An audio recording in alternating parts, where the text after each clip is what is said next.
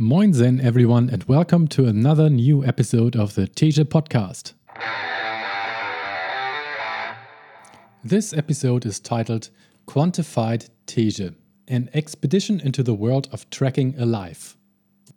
I published this post on June 29th of 2022. In order to improve anything, you first have to take measure of it. I've long been interested in measuring parts of my life in order to gain knowledge about what works and what doesn't, but also just out of basic curiosity without any specific goal in mind.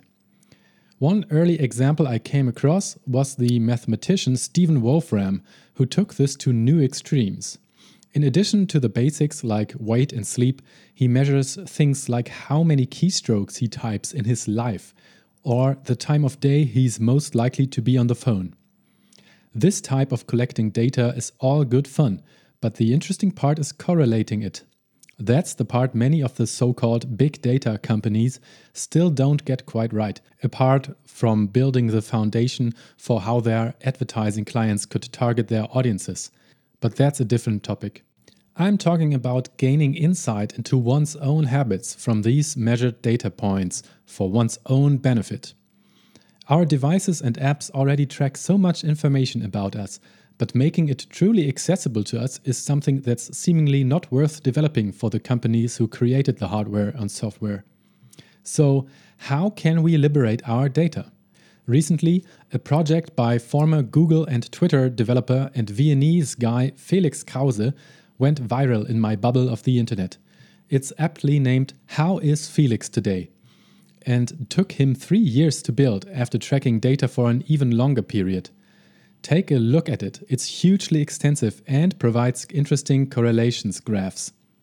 There are unsurprising results, for example, how his mood is generally better when the weather is nicer, or when he spends less time on video calls.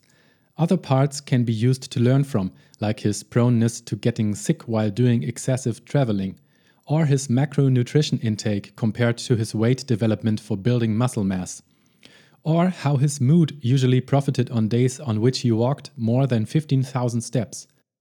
By the way, you will find links to these things that I mentioned in the footnotes of the podcast episode. This inspired me to see if I can do something similar and put it up on my website. I wouldn't be able to make it as extensive as Felix, but maybe, given some time, I will be able to learn from it as well. Thinking about this and building it is fun to me. First things first, though, and that's the collection of the data. Becoming my own data octopus. In German, the wonderful word Datenkrake is often used when speaking about companies which collect all sorts of private data about their users, often without clear consent from them. The octopus, representing the company, is using all its eight arms to grab and keep all the data simultaneously. Facebook, Meta, and TikTok are good examples of Datenkraken. But how to actually get the data which I want to see and save? Wait. Starting with the basics, I do own a digital scale which has Bluetooth functionality. It connects to my phone, which is an iPhone and therefore has the Apple Health app installed. The data goes from the Scale to the Scales app on my phone into the Apple Health app and is stored there. Steps.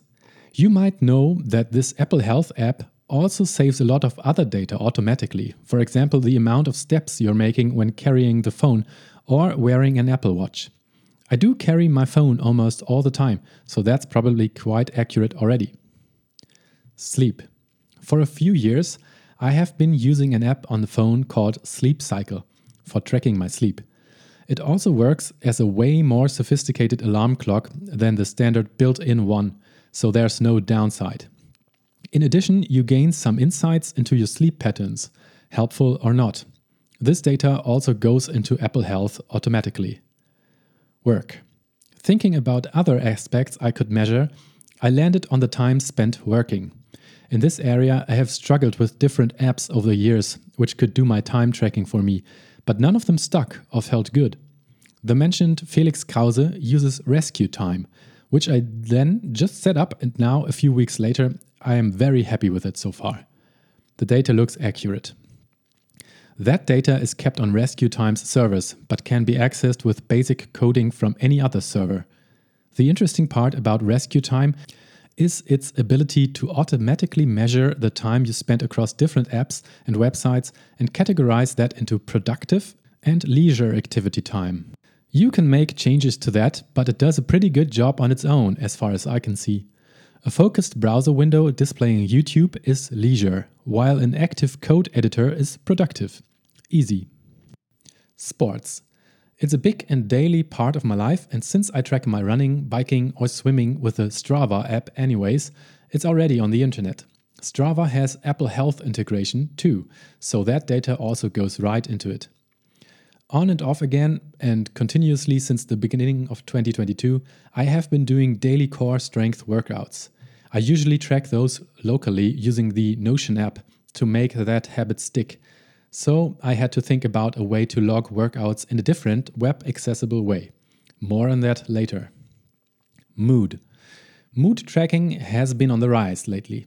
A contributing factor to that might have been the negative impact that the pandemic had on the mental health of many people. Actively seeking to become a happier person is something more people are doing, at least from where I can see. Felix Krause solved this by coding a Telegram messenger bot which would ask him a few times per day about how he felt. Smart solution, but takes quite some time to build for me since I have no prior experience with building Telegram bots, so I went for a simpler solution. Photo. I thought a good addition would be a daily picture of myself. Since the beginning of 2022, I have been using an app called Close-Up, which reminds me to daily take a photo of me and creates a video out of those afterwards, making the aging process very visible. It's awesome, but it doesn't save the photos in a web accessible way either. Now, filling my own database. So now I have a bunch of data points measured, but they come from different sources and must be copied, or better, synced over to a central point on my servers in order to allow publishing them and later correlating them in a meaningful way. 1. Apple Health holds the weight, steps, sleep, and also the Strava workouts. 2. Rescue Time has the time spent on my desktop and that productive slice of it. 3. And for my core workouts, mood, and daily photo, I need to build something myself.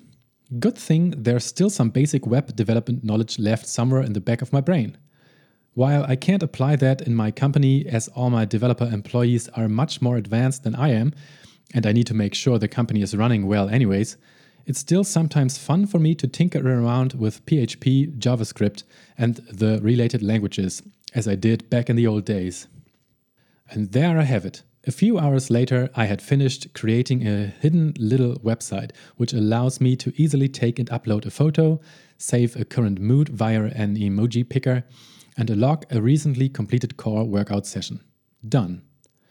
All of those things will be saved into a newly created MySQL database as key to value pairs with a timestamp, and the photo additionally goes into the standard file base on that server. To take care of the rescue time productivity data, I put a simple JSON fetch into this little updater website. Whenever I open the page to log something, my code just checks if the rescue time data from the last few days is already saved, and if not, attempts to fetch and store it right then. This works well and doesn't require running a cron job, which could break someday. The tricky part getting Apple Health data out of the phone. Apple is one of those companies which treat private data with respect. This is contrary to almost all the other tech giants, and in this case, that's actually a hurdle. The data is protected and only stored on the device itself.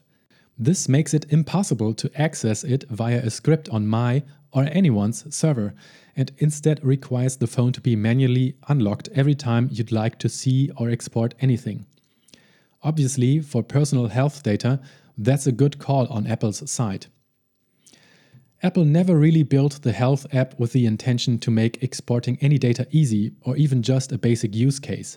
It's possible, yes, but not practical. Somewhere hidden in the depths of the app, there's a CSV sheet export button which takes several minutes to process and subsequently sends a file of all the massive amounts of historic health data it has acquired of your behavior thus far. That's okay, but not quite helpful in this situation. Fortunately, other people had the idea of making that process easier before me. Some cool folks created an app called Health Auto Export. The idea is that this app will access the health data on your phone regularly and save a selective backup of it in some place of your choosing, for example in iCloud or Dropbox. And it provides the functionality of creating a sort of automation or webhook, which would periodically send the selected Apple Health data to a server of your choosing. Jackpot! I took some time to figure it out, but got it to work. The way they make the app work is a little hacky, as it can't really push all the health data in the background, but it has to wait for you to unlock the phone at certain times. And as I found out, you also have to open the app from time to time, because that tells iOS that this app is allowed to continue submitting data in the background. Weirdly, the transmission of the daily step count, sleep, and weight works rather well, while the workouts are only submitted when you actively open the app and make a few taps in it first. Not ideal, but working for now. In case of logging a simple run, the chain looks like this 1. My Coros GPS watch tracks the running itself. I hit start when I start, stop when I stop. It measures distance, speed, location, heart rate, elevation, and a bunch more information. 2. After completion, the watch syncs via Bluetooth to the Coros app on my iPhone. 3. The Coros app then auto exports that workout to the Strava servers. 4. Strava on my phone receives the data, is connected to Apple Health, and moves the workout over. 5. Health Auto Export then takes the Apple Health entry at some point in time and sends it to my own server. 6. My code captures it and saves it into my database. 7. And lastly, my code of the Teesche.com front page accesses that database to display the data. As you can see, the chain is quite long and therefore has multiple possible points of failure. But apart from said health auto export weirdness, everything is working stable. My first date of entry was May 8th, and now at the end of June, it's still running smoothly. Correlating the data. I'm rather pleased with the turnout and even received some positive feedback from other developers for it. For now, it's a fun little addition to the blog website, and once I have collected enough meaningful data, I'm looking forward to coming up with ideas to correlate the different datasets and answering questions like the following Does the length or distance of a workout have a positive or negative impact on the amount of productive time per day, for example? Is my mood usually dependent on how much sleep I get or not so much? Is the desk time versus productive time ratio influenced by my mood and if so, how much? Does anything change when I switch the core workouts from afternoons to mornings? The list could go on, even though the number of different tracked areas isn't huge as of yet. I'm thinking about expanding this. The future. Location. For that reason, I have recently restarted to use the Swarm app. I think I must have been among its first users back when it was very new on the iPhone 3GS and was called Foursquare. But along with many others, I abandoned the app over the years. It's for checking in to the places you visit and leaving tips for others, which is actually quite useful. And it has an API, which Felix Krause accessed as well in his huge project should be fun to implement. Weather. This is rather easy to do as there are lots of public weather APIs, but it requires my code to have knowledge of my current position on the globe for it to make sense. So I'm going to need to build a location or swarm implementation first. Transportation. Another idea would be the tracking of the distances traveled via foot, bike, car, bus, boat, train, and plane Doing it manually is always possible to a certain degree, but I would like to automate it and never have to think about the collection of that data other than when I want to see it. Still looking for solutions for that, but I think our phones must already be capable of differentiating between some of the modes of transportation as of now. Carbon emissions. The amount of CO2 emitted by me would be another interesting thing, although that's still really hard to do. As of now, I'm using an app called Klima, which asks you a bunch of specific questions regarding your emission heavy daily habits and comes up with a number of CO2 emitted per month, which you then get to offset from within the app. At the time of writing, the number for me personally is 12.62 tons of CO2e per year. The E stands for equivalent because there are several other greenhouse gases impacting the climate, including methane. Mood expansion. So far, as you've seen, I only track my mood via the input of a representative emoji. That list could be expanded, but that's not what I have in mind. A few random notifications per day, which I would have to answer, would make this more useful, I think. I'm imagining that tool asking questions like, For what are you grateful at this moment? Or, How's your energy level right now from 0 to 10? Possibly there are apps which offer automatic export, but I haven't yet done the research. Let me know if you know any. Food intake. Not entirely sure I want to do this. From a nutritional and health perspective, this would definitely have a positive impact on my eating habits, I'm sure. But I'm shying back from it due to the amount of work it requires to input every single piece of food I consume throughout every day. Seems like lots of work. On the other hand, the apps for tracking it are great and several offer easy exporting. Money. It would be good to include some money related tracking too. I wouldn't make all of it public, but maybe a ratio of monthly expenses between food, housing, utilities, transport, fun, and other categories would be interesting, and the development of that ratio over time as well. What to make of this? Felix's main conclusion after building his huge project and doing the correlation after a bunch of years was that it's not worth the time and effort put into it to build a solution like this yourself. I disagree though, the reason being that it's fun to do.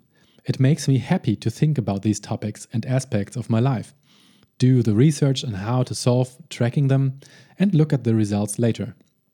The time invested in itself is a fulfilling activity Yes, the destination of that journey might be underwhelming.